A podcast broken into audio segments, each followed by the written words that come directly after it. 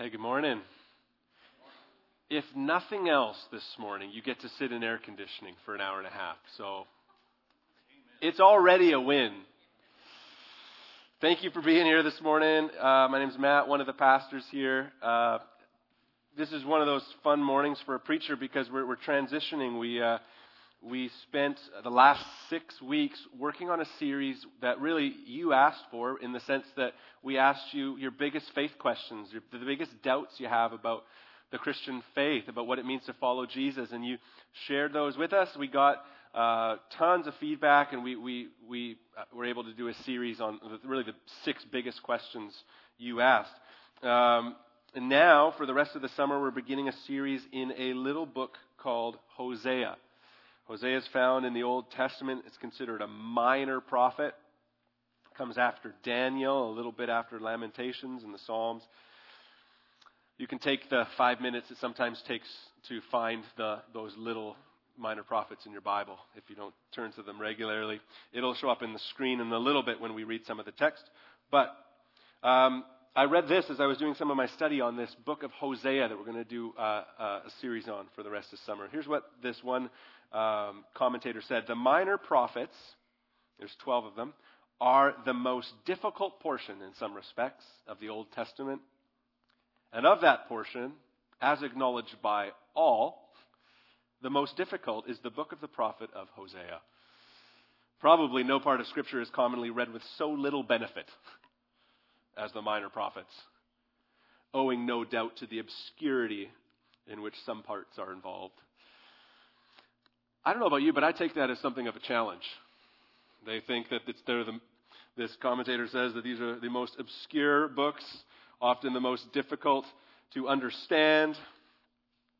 And uh, of, of those, Hosea is the most challenging. Well, we're going to take that head on for the rest of summer. Challenge accepted.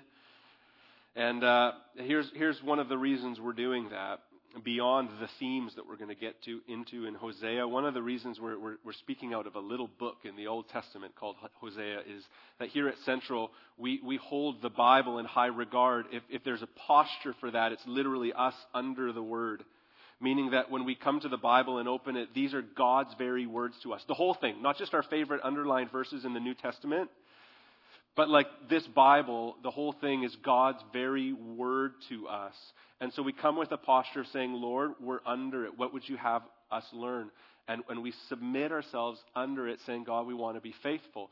And so what that means is that we, we, we need to practice that. If that's our posture, we need to exemplify that, meaning that we want our life groups, those, those groups in, that meet in living rooms that many of you are a part of all year long, that we open up the Word of God together and not just a couple of the books in the New Testament, but the Bible. And so we're going to spend a number of weeks here in Hosea, what a commentator considers to be the, one of the most difficult portions, obscure, and of very little benefit. And we're going to say we can open to the book of Hosea in the middle of summer in 2015 and discover yet again the richness of God's Word, how there is so much for us to learn, to live by, to hear. There are some powerful themes in this little book called Hosea. So why don't I pray and then I'll, I'll share a little bit about this author, this story, and we'll work through chapter 1 this morning. God, thank you so much uh, for your church. Lord, I, I feel privileged to be a part of it, and I am a sinner. I'm somebody who, Lord, before you, I've just, I've done so many things wrong, but, but you don't write me off. And Lord, as we gather together in the church, it's a big group of sinners gathered together. And we have a common song. And that common song is the good news of Jesus Christ. It's the gospel that, that you save sinners. And so that's our song. Lord, there's nothing in and of ourselves that makes us better. Lord, the greatness of the faith is that we get to give our lives to Jesus and you take over. And so, God, we, by being here in this room, in, to some degree, we're saying that. Saying, Lord, we want to learn, we want to grow. So I pray, Lord, as we give ourselves to your very words, Lord, would you speak? Help me not to get in the way, and help us to see more clearly who you are and how we ought to live in light of that. And I pray it in Jesus' name. Amen. So this, this man, Hosea, he's the main character of this book. He's the author of this book. His, his name means salvation, along with two other men in the Bible. His name means salvation. Joshua means salvation. Hosea means salvation. And Jesus means salvation. Salvation is truly found in Jesus Christ. And what I love about the book of Hosea is it is pointing to Jesus Christ, our salvation. Here's how this little book, this little prophetic book begins. Verse 1. Here's what it says The word of the Lord came to Hosea. These are God's words to Hosea. The word of the Lord came to Hosea, the son of Beeri, in the days of Uzziah, Jotham, Ahaz, and Hezekiah, kings of Judah. That's the southern state. And in the days of Jeroboam, the son of Joash. That's the king in Israel, the northern state.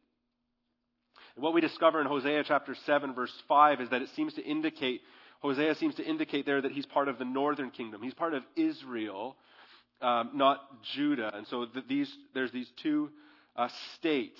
And Hosea seems to be a part of uh, the northern kingdom because as he speaks of the king in the north in Israel, he says, Our king.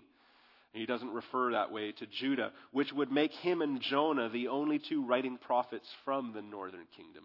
Hosea and Jonah are the only two writing prophets from the northern kingdom. Hosea's ministry began during the end of Jeroboam II's reign. Um, and during this time, Israel was experiencing a couple of things. They were experiencing political peace and material prosperity, right? There was peace in the land, and there was prosperity in the land. All of that's going on. Meanwhile, at the same time, moral corruption and spiritual bankruptcy is going on. And when Jeroboam died, anarchy actually ensued. Um, it's interesting when we see in verse 1 what I just read, we see a list of all these kings in the line, line of Judah, and then he lists Jeroboam in Israel. What's interesting is that during Hosea's lifetime, there were like six more kings in Israel, but he doesn't list them. And I think the reason is because when Jeroboam was killed, um, someone just really power hungry went after the throne, killed the king. This happened six times over. It was really anarchy. Um, there was assassination, assassination after assassination by successors, overthrowing um, the throne in Israel until the point when Assyria actually overthrows Israel and leads them into captivity. It's into this context of, of, of really political peace and material prosperity, although that is shifting within the, pro, uh, the prophecy of Hosea at this very time, moral corruption and spiritual bankruptcy is happening at the same time. We see that um, if, uh, according to all of these kings, Hosea's ministry would have been from around 790 BC to, to anywhere up to the point where um, the Assyrians overthrown overthrow Israel in 722 BC. Um, so there's a little bit. I've, there is a little uncertainty of how many years, but it's anywhere really from 30 to 60 years of prophetic ministry that Hosea was a part of. Now, you may have heard the term before, reluctant prophet. Right? The, the, the role of the prophets in the Old Testament were often really, really difficult. They weren't fun. They weren't fun at all. They would speak on behalf of God to people who did not want to hear a word of what they were saying. I think Hosea could, in a, in a lot of ways, be the poster child for reluctant prophet. He's got a tough gig ahead of him, as we're going to come to discover this morning and in the coming weeks. He came after the prophet Amos in terms of timeline in the Bible. He came after the, promise, the prophet Amos and at the same time as Isaiah and Micah, although they were prophets in Judah to the south. In your Bible in 2 Kings chapters 14 to 20 and in 2 Chronicles 26 to 32, if you were to read those passages, it's the exact same time period that Hosea was ministering in. What's unique about the book of Hosea and why I say he's kind of the poster child for having a tough gig as a prophet is that his very life becomes the illustration. His very life becomes a billboard to the nation of Israel of what they are like, of what God is like, and what they are like. And, and so the book of Hosea has some really personal illustrations that Hosea's life will show, as well as just illustration after illustration painting a picture of their uh, idolatry, really. The illustrations in this book are a promiscuous wife, a stubborn heifer, a silly dove. I, I, I didn't call the promiscuous wife a stubborn heifer, by the way. I'm, there's a comma there.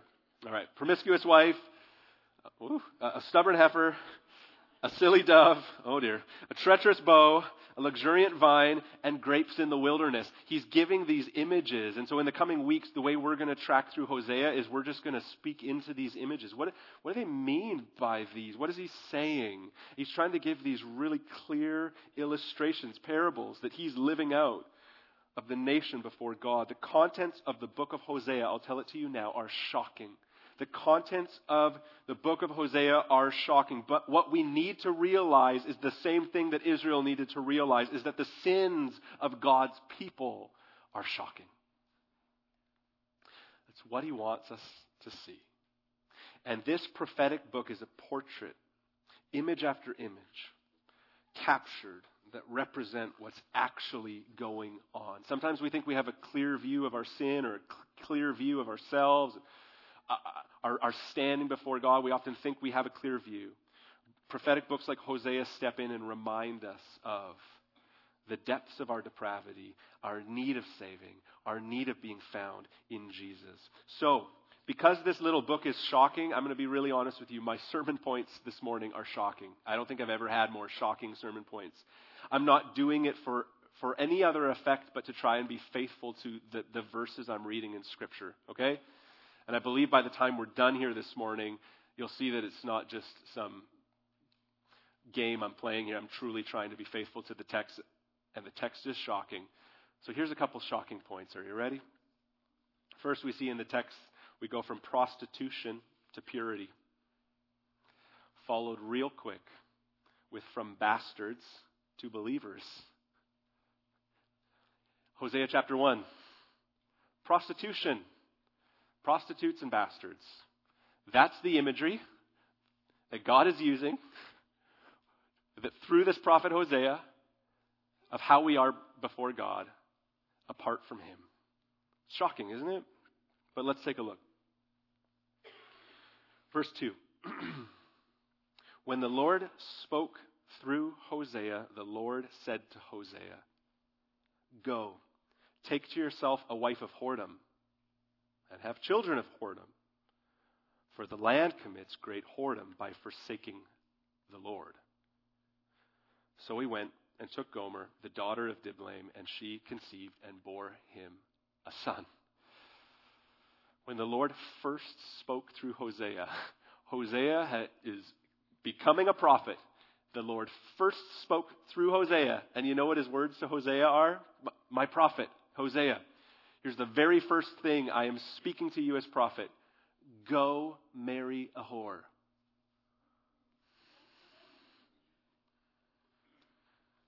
If you left your six year old in here coloring, um, you might be getting a little concerned right now. Um, our children's ministry is awesome. Just want to let you know that. So just checking in. All right, I think we're good. Isaac's man enough. You're ready for this, right, buddy? All right, you can handle it. But here's what's going on. He's trying to give this really, like this really clear imagery here. And the very first thing he speaks by way of prophecy to Hosea is go and marry an unfaithful woman. It's not she might be, she will be, and that's what I'm telling you to go and do. Those are his first words in ministry to Hosea. Uh, but we see that he's going to lead it to redemption.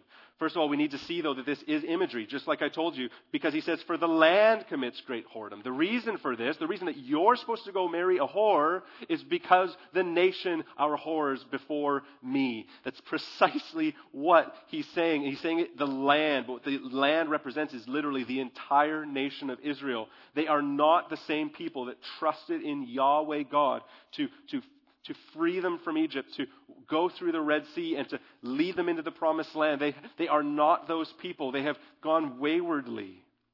And God refers to Israel's sin as whoredom, meaning that he views his covenant with Israel as marriage. There's a little silver lining here right from the get go, and that's this that he's talking about them being like an unfaithful wife, but what he's saying in the midst of that is, You are my spouse. I do love you.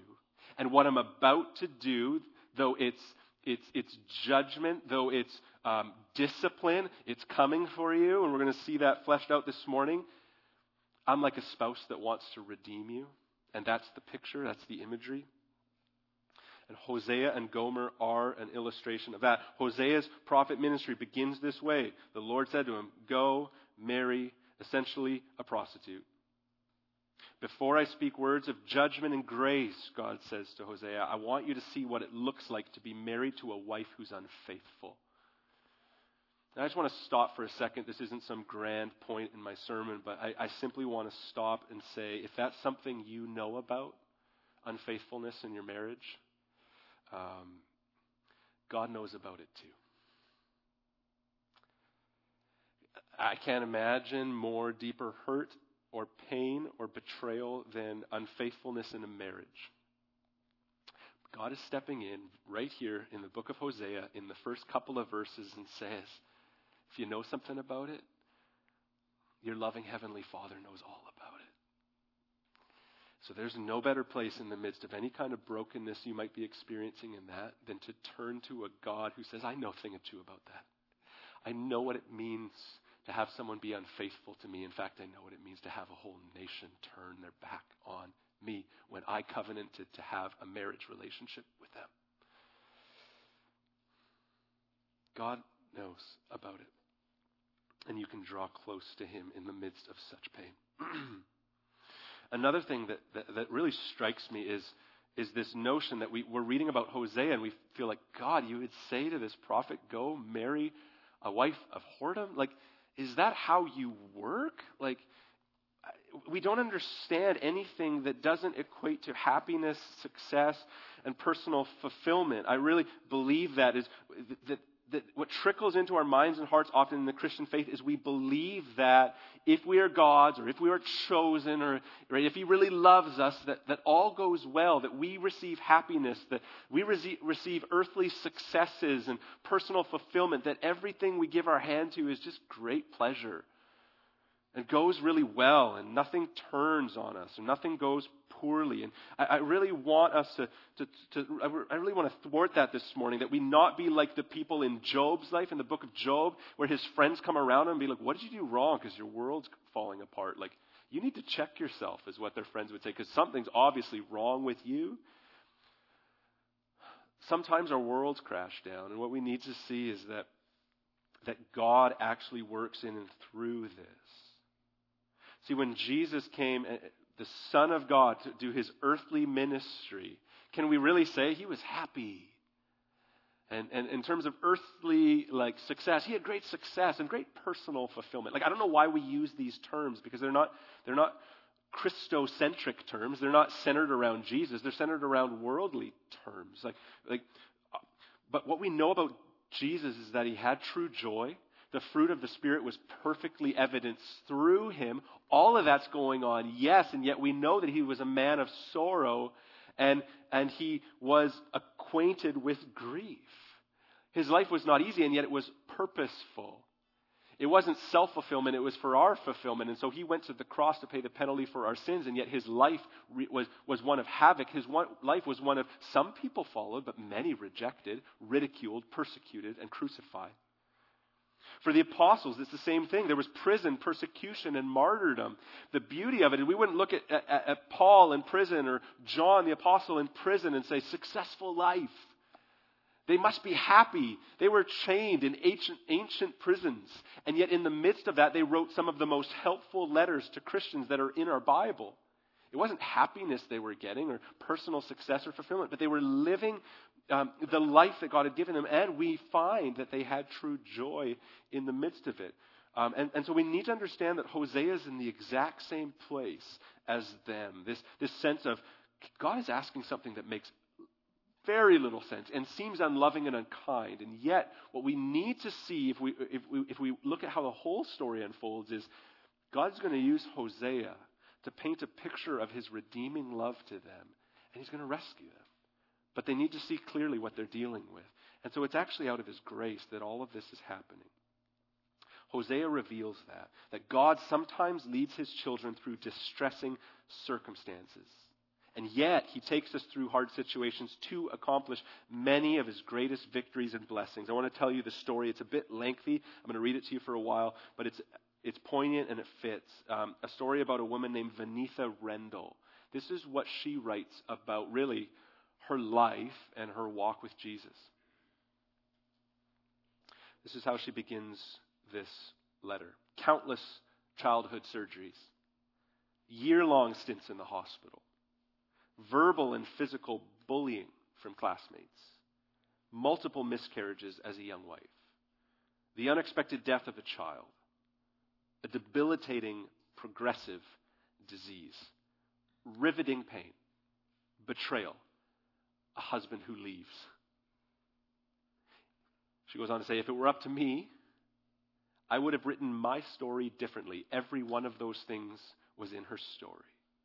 And if it were up to me, she says, I would have written my story differently. Not one of those phrases would have been included. Each line represents something hard, gut wrenching, life changing. But now, in retrospect, I wouldn't erase a single line.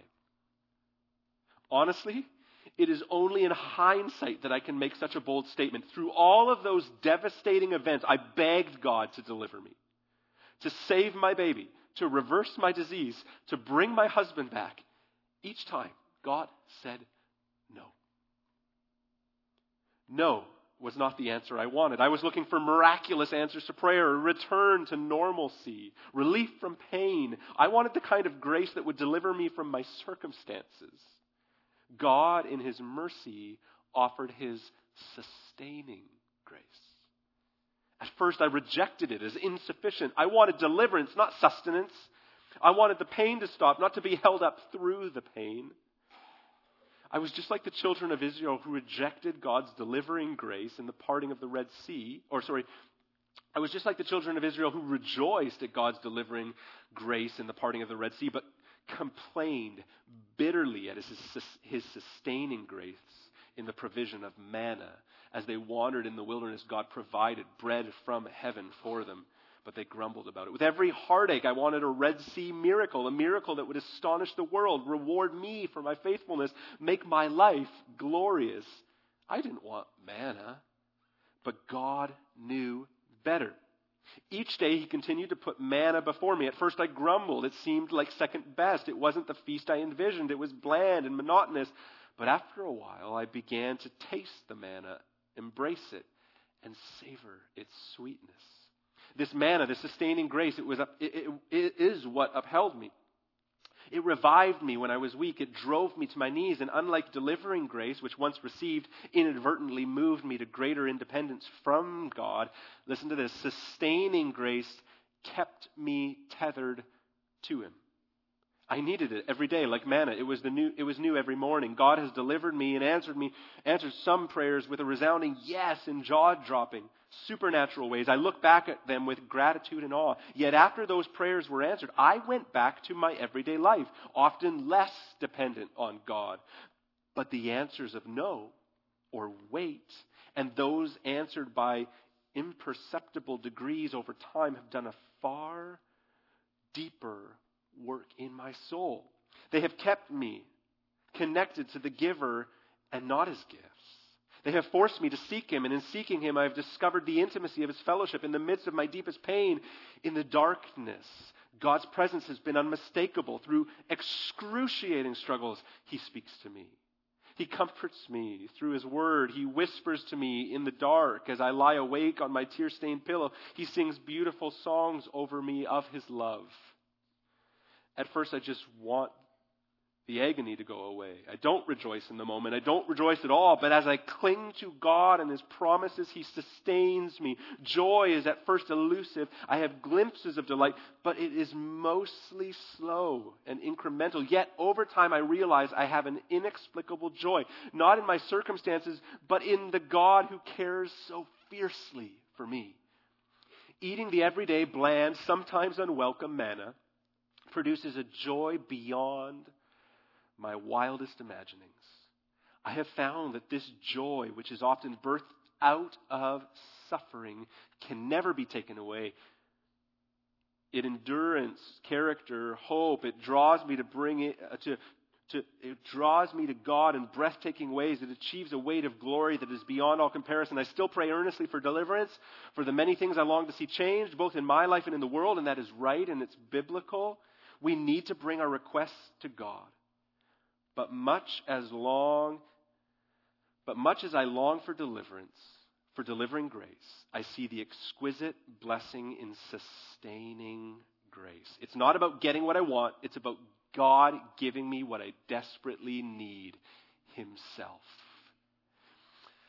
And that's what He does through sustaining grace. That's what He does through suffering. That's what He, he doesn't often use the momentary deliverance in answer to prayer. He offers it in the slow, agonizing turning to Him and lifestyle of dependence on Jesus through adversity.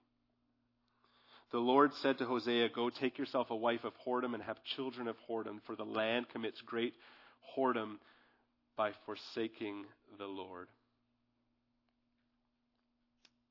What I see here is that tragedy, suffering doesn't necessarily mean that you've been disobedient. It's an avenue that God uses to grow our character and to draw us closer to Him, to draw us into the kind of dependence where even when things are going miserably, we have this deep rooted joy that's found in the Lord because we've learned to walk with Him through pain and suffering. We've learned to, to lean on Him through adversity. We've, we, have we have learned to be wholly dependent on Him because we have no other hope.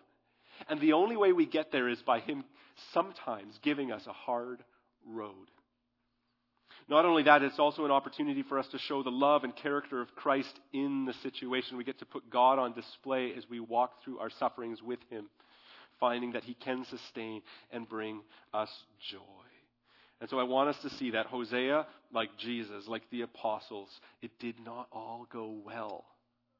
And yet God works in great redemptive ways to ultimately make things new and bring redemption through the hurts. In an unrelated book uh, to this, uh, uh, an author by the name of Jonathan Leeman said, What's unexpected about Christianity is that its hero doesn't risk all for a damsel, but for what the Bible likens to a harlot.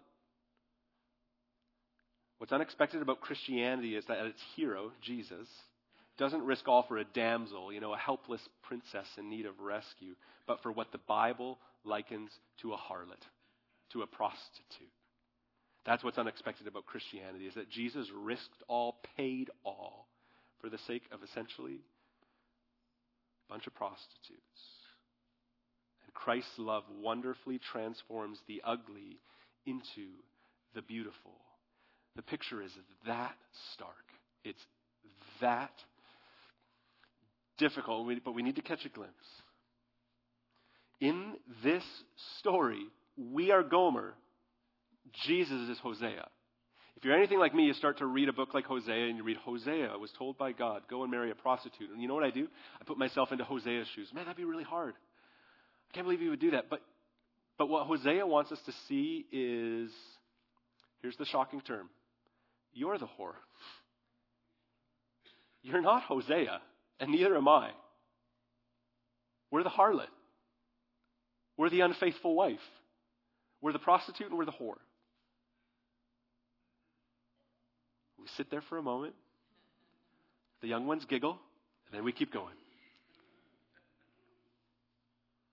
But here's the unbelievable part God still loves us and woos us through the gospel of Jesus. Ephesians chapter 5, starting in verse 25, it, it, instructs husbands love your wives as Christ loved the church and gave himself up for her.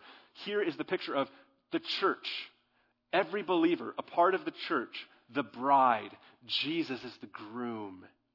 And husbands are to love their wives as Christ loved the church and gave himself up for her. Jesus, the husband, put his life on the line and, in fact, died so he could save her the great rescue mission.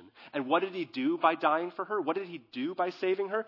That he might sanctify her, having cleansed her by the washing of water with the word, so that he might present the church to himself in splendor, without spot or wrinkle or any such thing, that she might be holy and without blemish. This is what Jesus has done for the church. This is the great husband to the bride. But you know who needs to get cleansing? Only dirty people. The reason he went to the cross was so that we could be washed.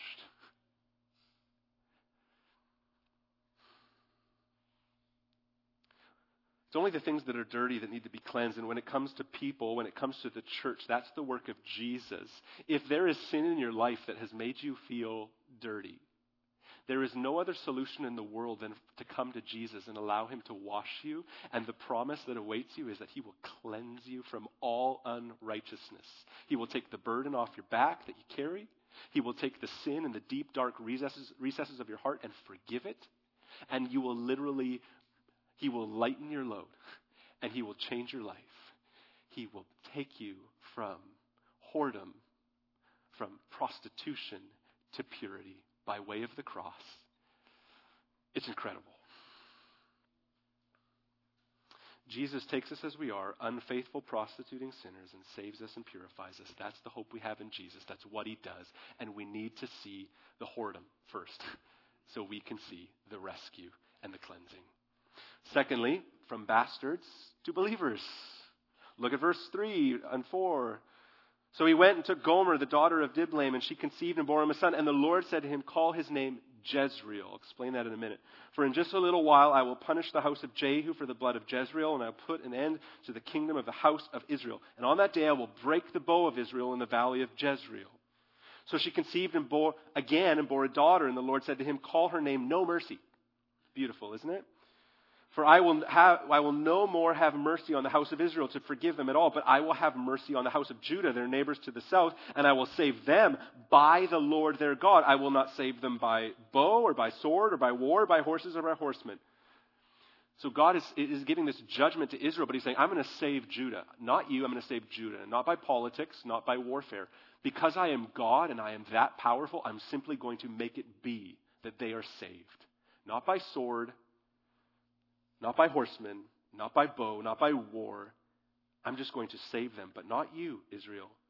And he goes on, when she had weaned no mercy, she conceived and bore a son, and the Lord called his name Not My People. I was looking up the thousand and one most popular baby names. Haven't seen any of these in it. Like, let's just stop for a minute and take a look at the worst baby names ever. I'm going to show you that Jezreel is like really, it, it, conjures up horrific images for the people of Israel at that time. So the first name has these horrific images to it. The second name is No Mercy. And the third name is Not My People. Like, can you imagine? Like, Hosea becomes the dad of, of these children, and, and like, No Mercy is growing up. And, and, and Hosea like kneels down with his little daughter, No Mercy, and is like, I'm sorry, No Mercy. I can't let you off the hook. What you did was wrong, and your name's no mercy. So go up to your room, do push ups, and all the stuff that you have to do. I don't know. Or like being the father of not my people, and you're sitting your son down who has this total complex. It's not my people. I've told you this so many times. I love you. I know you don't believe me, not my people. For, like for some reason, you don't feel like you, I love you, but I'm telling you, not my people. Again, like I, I love you, and I don't get why you don't believe me. Like it would be hard to be their dad that's tough. Like you go to a restaurant, you sit down, and they're like, "Is this Jezreel? No mercy, and not my people. They're all going to have milkshakes." It's like ah, like like they now the family at this point is becoming like a walking billboard. Like they are living out before Israel the judgment that God will have on them. And so let me explore what these mean. Jezreel means in Hebrew scattered. And this name hints at judgment coming to the dynasty of Jehu. Let me describe that, and the whole northern kingdom. See, here's the story. There had previously been a king named Ahab who wanted the vineyard of a man named Naboth. This is where it starts. Isn't it ridiculous? A king named Ahab wanted the vineyard of a man named Naboth. He offered him land for it. Naboth refused. He offered him money for it. Naboth refused. And so Ahab, King Ahab's wife, Jezebel, said, Why don't you just off him? Just kill the guy and take it. And so he does. And then in judgment, judgment came upon Ahab and his family through a man named Jehu. But Jehu was um, vicious. It was essentially a massacre. Rather than bring some judgment for what they had done, um, Jehu massacred in an over the top violent way Ahab, Jezebel, their family, their friends, and everybody who had any sort of support for King Ahab. Just wiped them out in a bloody massacre. And so when the first baby is named Jezreel, people are literally thinking of the most horrific massacre that they can think of in their modern time. That's what they're conjuring up. And so it's literally like their first child was named 9 11. So there's 9 11, no mercy, and not my people. That's their kids. That's the illustration. This is the reluctant prophet living out before Israel this very thing. For the violent bloodshed at any cost for personal gain that Jehu and his descendants had, God pronounces judgment. Jeroboam II was the fourth king in the line of Jehu, and like I said, um, anarchy ensued. Just one after the other, um, they were they were uh, the kings were murdered for power, and someone else went on the throne, and this happened six times over. And so, this word Jezreel that means scattered, we see in 2 Kings 17, verse 6, that this actually would come to pass. In the ninth year of Hoshea, the king of Assyria, cap- captured Samaria, and he carried the Israelites away to Assyria and placed them in Halah and on the Habor, the river of Gozan, and the cities of Medes. Through Hosea, God is forecasting the scattering of the Jewish people a prophetic name that came just a short time before Samaria was overthrown by the Assyrians in 722 BC. That's child number one, Jez, uh, Jezreel.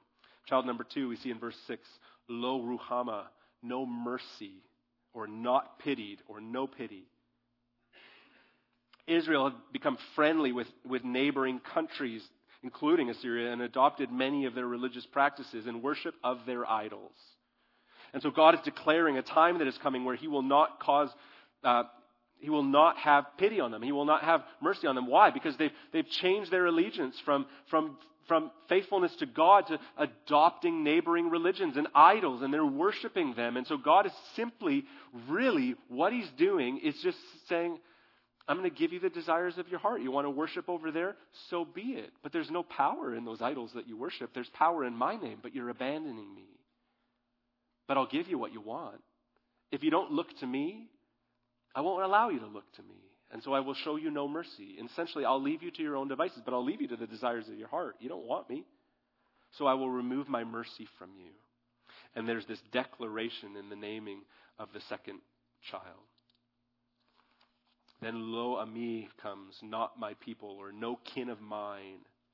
And Israel at this time believed God wasn't enough, and so they really adopted syncretism. Syncretism is really the, the blending of, of, of different faiths. Emily and I spent some time living in Vancouver, and it just, like, this isn't an ancient thing. This is, this is all new, right? Like, we just saw, like, you know, people in, in Vancouver just is just, oh, I love this from Buddhism, so I'm going to adopt these. And I, I love the, the commitment by Muslims to pray so much, and so I'm, I'm going to adopt that piece of what they have. And I, I like this tradition in Christianity. I'm going to take that on.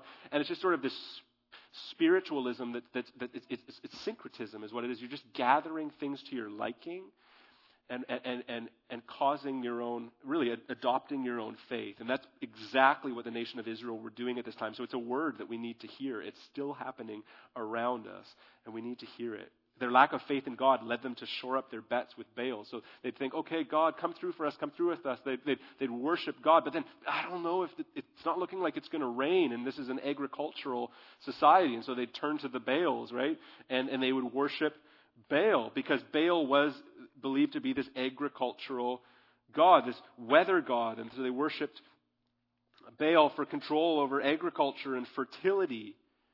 And, but, but, but when they would adopt that, when they would pray to Baal, they'd go to the temple, and there there was Baal worship, and it involved sexuality with um, sex with prostitutes, bestiality, incest, drunkenness, ritual prostitution, and then all sorts of perversion. So it's not just like, oh, we're just taking a little bit of this here. They're literally adopting the practices of Baal worshippers and living that way. They've totally turned their hearts from God and to this. They are a nation that has other lovers, and they are unfaithful. They're building allegiances with the Assyrians because they're not trusting that God will back them and be their support, even though God just declared that He'll do precisely that for Judah.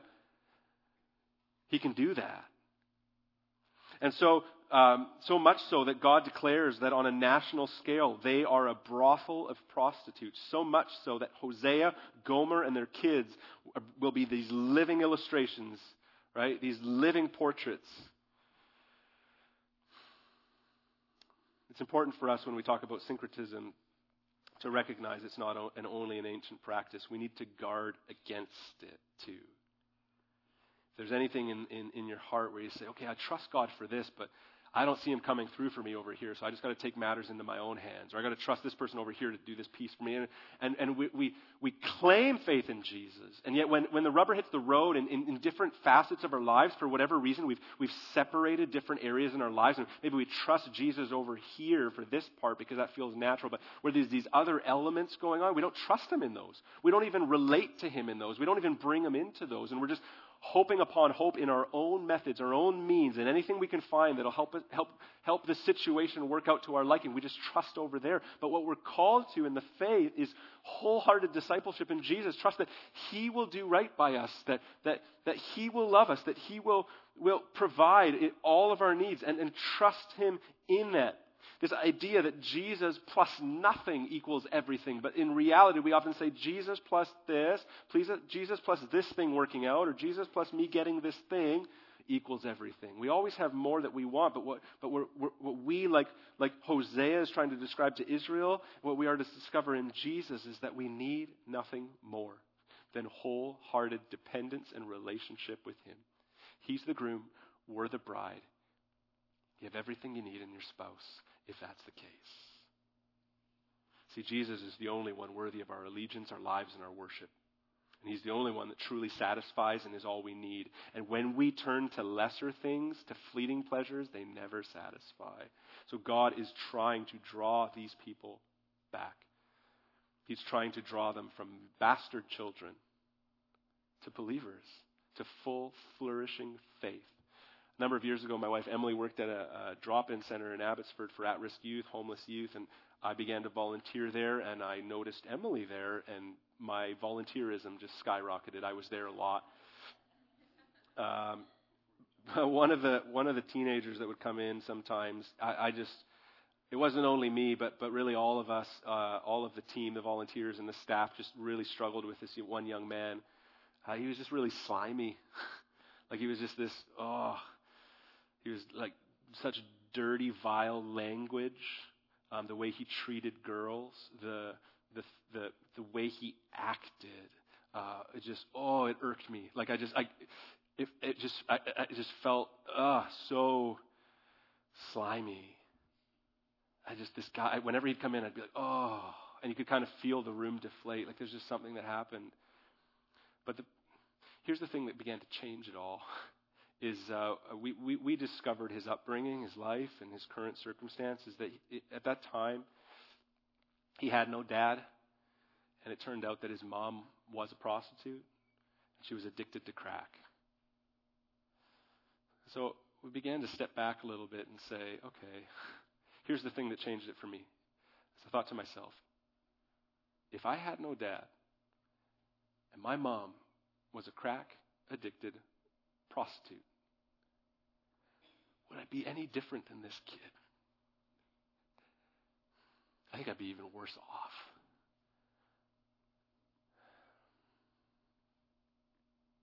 If I grew up in his shoes, I do not know what would happen to me.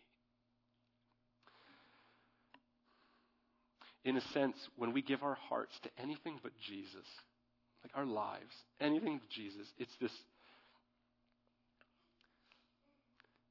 Is so unhealthy. Our lives unravel. There's nothing to do with our sin and our hurts. There's not a loving Heavenly Father who draws us in and woos us and, and cleans up right, our, our, our hurts, who cares for us and protects us. We, we abandon that if we don't turn to Jesus. And essentially, we're left to go down a track that we're born into. We're born into this soon. And we're bent towards sin and rebellion. And we're a bunch of bastard sons in need of rescue and love and hope. But here in the text, in verse 10 and on, is where it begins to shift. H.D. Beeby, comment, uh, commentator, says dire warnings and promised destruction, which we've seen, are followed by, here they come, promises of restoration. Fatal sicknesses carry hints of healing. Chaos points to new creation, and despair points it's coming. See, this is the beginning of the book, not the end. There is more story, and God has not turned once and for all from his adulterous wife. We're sitting here for a minute. We're, we're looking at chapter 1, but it's only the beginning of the book. There's so much more. And look what already comes at the end of chapter 1. God declares Yet the number of the children of Israel shall be like the sand of the sea, which cannot be measured or numbered. He remembers back to Genesis chapter 22, where he meets with Abraham and says, I will surely bless you and will surely multiply your offspring as the stars of heaven and as the sand that is on the seashore. You've been an unfaithful wife, he's beginning to say, but I made a covenant with you, and I'm not about to break it. You broke it, but even still, I am not going to break it. Salvation for Israel and for all must come the same way it did for Abraham by grace through faith. Read Romans chapter 4. Read Hebrews chapter 11. Abraham believed in God and it was credited to him as righteousness. There was this faith. It was counted to him as righteousness. It goes on. The promises go on. In the place where it was said to them, You're not my people, which we were just sitting in, it shall be said to them, Children of the living God, and the children of Judah and the children of Israel shall be gathered together, and they shall appoint for themselves one head who will be Jesus. There's this hope, this shadow of the Savior and Messiah to come in Jesus. And they shall go up from the land, for great shall be the day of Jezreel. What? A great day for Jezreel? And then it concludes in chapter 2, verse 1 Say to your brothers, You are my people. And to your sisters, You have received mercy. You know what's happening? You know, I was concluding this statement from. It's an interesting play here on the word Jezreel in Hebrew. Jezreel means scattered, Jezreel also means planted. You were Jezreel, scattered. You will be Jezreel, planted.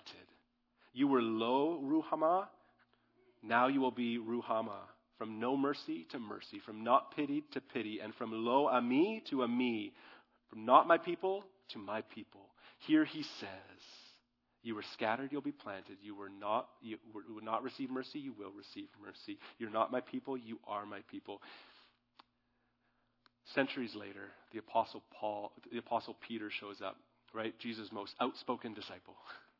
And he writes in 1 Peter chapter 2 verse 10, straight from the pen of Hosea. He picks up on it. Once you were not a people, Peter declares to the church, but now you are God's people. Once you had not received mercy, you were apart from Jesus. But in Christ, now you have received mercy. Peter zeroes in on the words of Hosea that are very true of our lives apart from Jesus and declares, though, that in Jesus, once you were not a people, but now you are God's people. Once you had not received mercy, but now you have received mercy. These words are fulfilled again and again whenever a soul of Israel or the nations turns to God in repentance, trusting in Jesus for salvation. Whenever anyone gives their life to Jesus, they go from not my people to my people, from no mercy to mercy whoever you are, whatever you've done. Hosea is being so intentional about literally talking about prostitution and being a bastard child and saying there's redemption for you. There's hope for you. Whoever you are, whatever you've done, there's hope for you. If God saves, and He does, then you can be saved.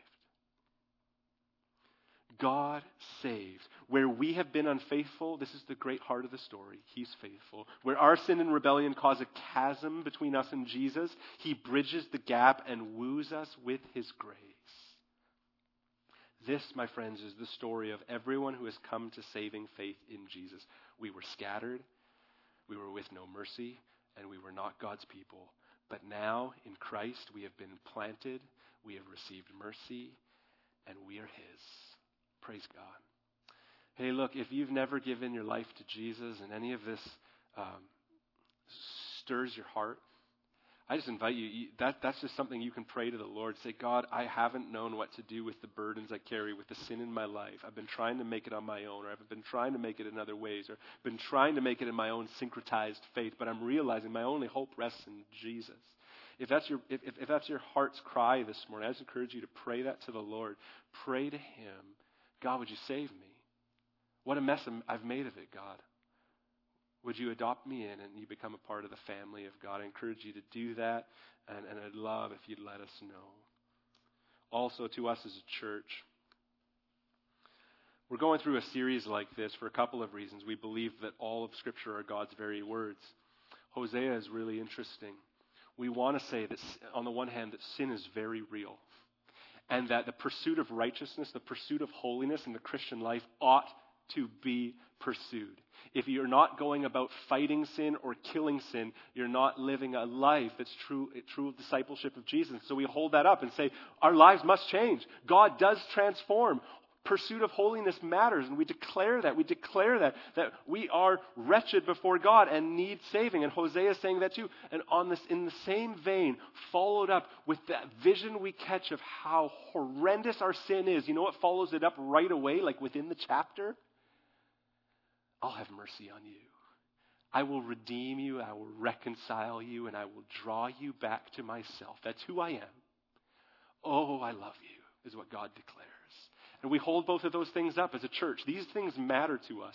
We say it's all Jesus, it's all gospel, it's all His doing, and we need it. We're a bunch of sinners gathered under it and know that He saves, and we declare it, and we're thankful for His grace, and that's the reason we worship.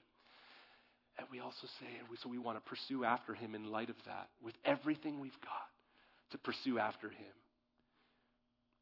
If there's an area of unfaithfulness in our lives, we will confess it and repent, but at the same time, we'll turn to a God who says, I'll be your faithful husband. We'll turn to Jesus who looks at, his, at the church as his bride and says, You're still my spouse. It's forgiven. We're going to look, we're really going to look into that marriage a lot more next week. Why don't we close with prayer and respond with a couple of songs? Lord Jesus, thank you that you show up in a really clear way in the pages of Hosea, centuries before you uh, arrived on earth, fully God and fully man. Thank you for the redemption that can be sealed in and through what you accomplished on the cross. You defeated our sin there and from being resurrected from the tomb, you defeated death there. So, Lord, wherever we have concerns about sins and wherever we have concerns about death, they're both dealt with by Jesus. It's happened, it's true, it's real. Lord, may we lean on those promises and those truths. Thank you for being faithful. Lord, I confess in front of my church that I am a man of unclean lips. Lord, I, I, I long to serve you, and let the, the reality of my heart uh, reveals I'm a sinner. And so I cling to your grace, Lord. Yet at the same time, we get to sing of your mercies, that you purify, you cleanse, you take the dirty things and you wash them. Thank you that that is true of you. So thank you, Lord, where we've been unfaithful, that you are faithful. May that be the resounding song we hear this morning. We pray it all in Jesus' name. Amen.